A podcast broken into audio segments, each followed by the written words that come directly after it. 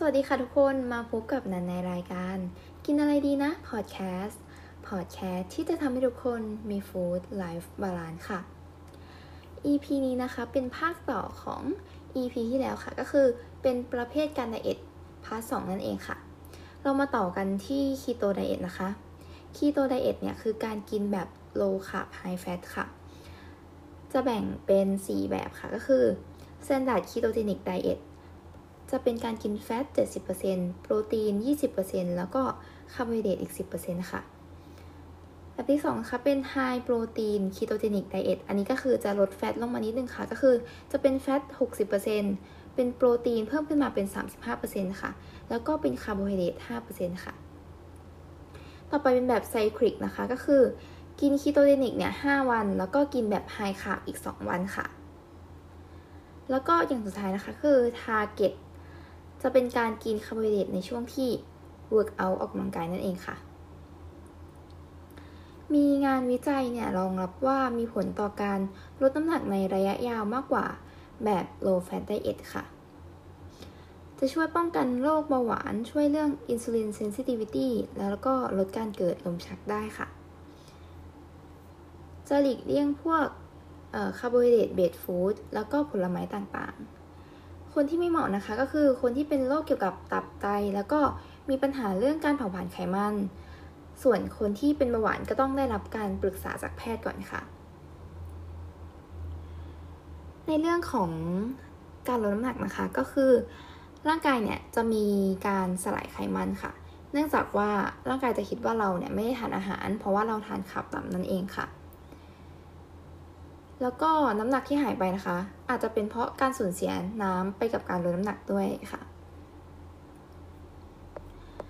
ประเภทต่อไปนะคะก็คือโซนไดเอทค่ะ อันนี้ก็คือจะทานขาบเยอะหน่อยก็คือเป็นขาบ 40%เอ่อลีนโปรตีน 30%แล้วก็แฟต 30%ค่ะ ซึ่งคาร์โบไฮเดรตที่กินนะคะ ต้องเป็น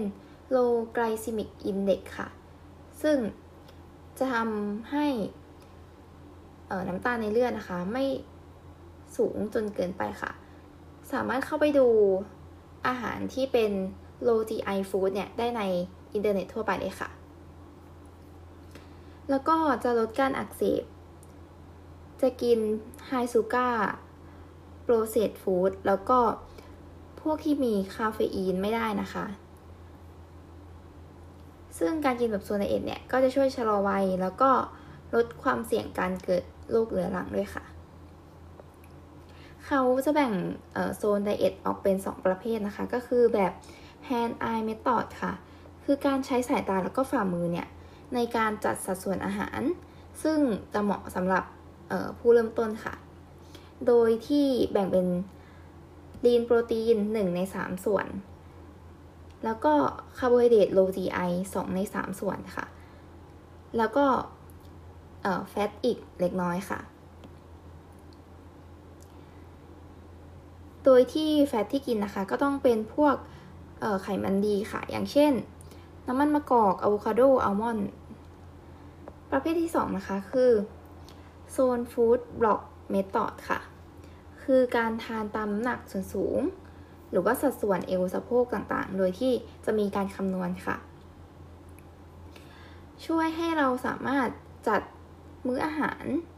ได้อย่างเหมาะสม โดยที่ถ้าเป็นโปรตีน 1บล็อกนะคะ เท่ากับ 7 กรัม คาร์โบไฮเดรต1บล็อกเท่ากับ 9 กรัม แล้วก็ fat 1บล็อกเท่ากับ 1.5 กรัมค่ะ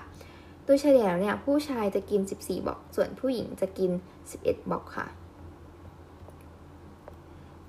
ส่วนการคำนวณก็ search ได้ตามอินเทอร์เน็ตนะคะ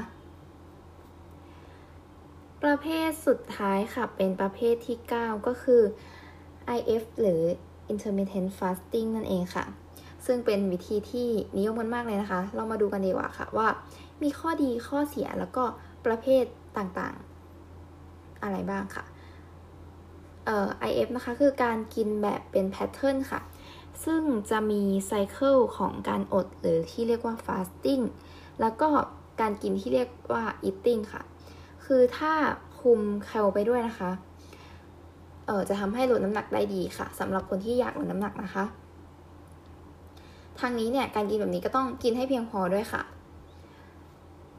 ประเภทแรกนะคะคือ 16ทับ8เม็ดต่อนั่นเองค่ะ ก็คือเราจะกิน 8 ชั่วโมง แล้วก็อด 16 ชั่วโมงนะคะ โดยช่วงที่อดเนี่ย เราก็สามารถจะกินพวกกาแฟดำ หรือว่าน้ำสมุนไพรที่ไม่มีแคลอรี่ได้ค่ะ เช่นเราเริ่มกิน 8 โมงเราก็จะกินมื้อสุดท้ายตอน 4 โมงเย็น ถ้าเราเริ่มกินตอน 10 โมงเช้าเราก็จะเลิกกินเป็นมื้อสุดท้ายตอน 6 โมงนั่นเองค่ะ ประเภทที่ 2 นะคะคือ eat stop eat ค่ะ คือกิน 1 วันแล้วก็อด 1 วันค่ะ ต่อไปนะคะเป็น 5 ต่อ2 diet ค่ะ คือการกินปกติเนี่ย5วัน แล้วก็ใน 2 วันเนี่ย เป็นช่วงที่ทำฟาสต์ค่ะ โดยในช่วงที่ทำฟาสต์เนี่ย เราจะไม่ใช่อดแบบไม่กินอะไรเลยนะคะ เราต้อง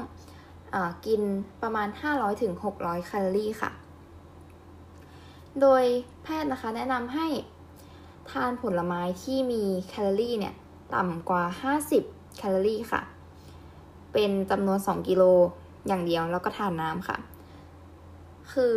เมื่อเราหิวเมื่อไหร่เนี่ยก็คือหยิบมากิน แล้วสาเหตุที่ต้องกินผลไม้อย่างเดียวเนี่ย เพราะว่าจะทำให้เราเนี่ยรู้สึกแบบเออรู้สึกเลี่ยนคือคือถ้าเรากินหลาย ๆ อย่างเนี่ยทำให้เรากินได้มากค่ะกว่าปกติ ต่อไปนะคะ ข้อดีของการทำ IF ค่ะ คือเอ่อ growth ฮอร์โมนเพิ่มขึ้นอินซูลินเซนซิทิวิตี้ดีขึ้นค่ะ แล้วก็มีระดับอินซูลินในเลือดที่ต่ำลงค่ะ แล้วก็จะเกิดการ cellular repair ค่ะ จะมีการผลัดเซลล์ผิวเก่า แล้วก็กำจัดโปรตีนที่ไม่ดีภายในเซลล์ ซึ่งถ้าสมมติว่าโปรตีนที่ไม่ดีนั้นนะอยู่ในสมอง อันนี้จะเกิดอาการอัลไซเมอร์ได้ค่ะ ซึ่งช่วงเวลาที่ fasting ก็จะมีการกำจัดโปรตีนที่ไม่ดีเหล่านั้นออกไปค่ะ ต่อไปนะคะก็ช่วยเรื่อง anti aging ค่ะ anti cancer แล้วก็สามารถลดอาการอักเสบ ลดไขมัน LDL ได้ค่ะสำหรับคนที่ออกกำลังกายนะคะ จะทำให้มีความทนทานมากขึ้น